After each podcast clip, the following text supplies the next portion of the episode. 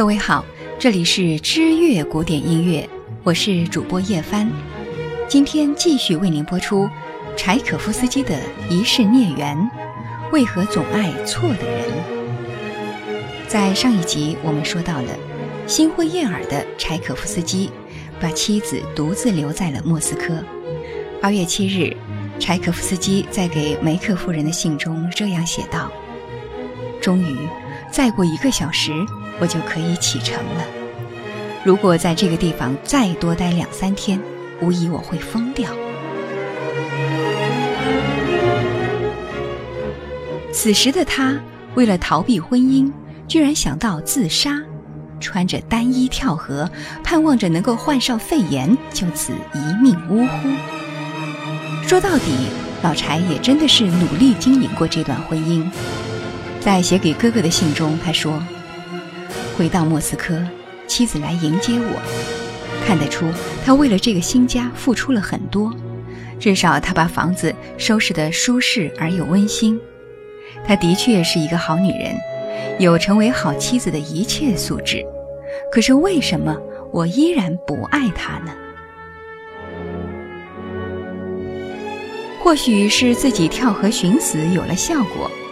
回到莫斯科不久。他的健康就每况愈下。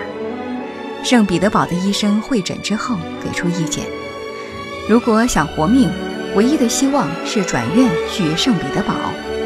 这似乎给了柴可夫斯基一个特赦，这就意味着他可以名正言顺地跟新婚妻子就此告别了。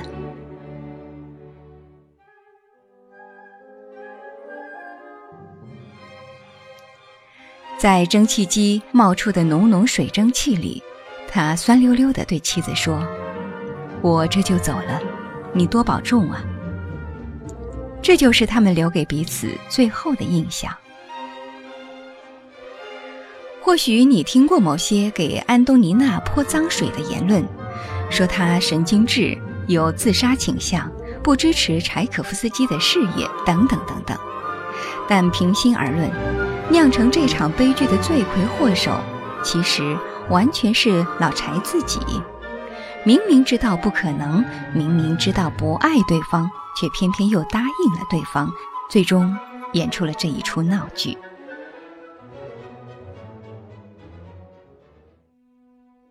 种种的不正常举动，你是不是开始有点怀疑柴可夫斯基的性取向？其实。柴可夫斯基是同性恋已经是不争的事实。早年间，他与学生兼好友希洛夫斯基的同性旅行，给他带来了创作的热情和冲动；而他和年轻的仆人索弗洛夫的终生友谊，就像是一杯馥郁的醇酒，愈久愈浓。也有人说，他的交响不朽名篇《暴风雨》就是在这样的爱情滋润之下，灵思泉涌，仅仅用了十天就完成了。梅克夫人突然之间停止了对他的资助，暗示要结束两人之间的友谊，似乎也与此事有关。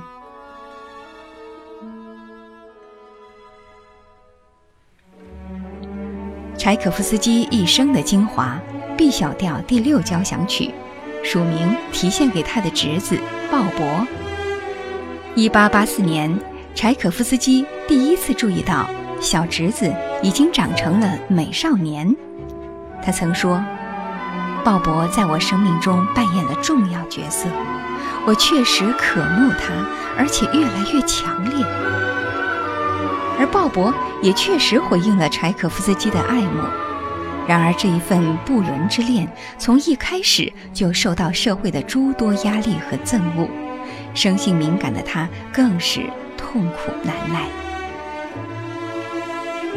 一八九三年，柴可夫斯基指挥自己创作的第六号交响曲在圣彼得堡首演。这次首演属于他艺术总结的交响曲，各处都贯穿着无限的悲伤，明显是在暗示着什么。但是他却只留下一句暗语，标题是谜，各自推测。九天之后，柴可夫斯基骤然辞世。官方的说法是由于霍乱，也有传言说他因为同性恋身份被政府逼迫服毒。无论如何，这部体现给侄儿的《天鹅之歌》，就是一封不招文字却噙满了泪水的遗书。各位听友，这里是知乐古典音乐，我是主播叶帆。柴可夫斯基的《一世孽缘》到这里就全部播完了，感谢收听。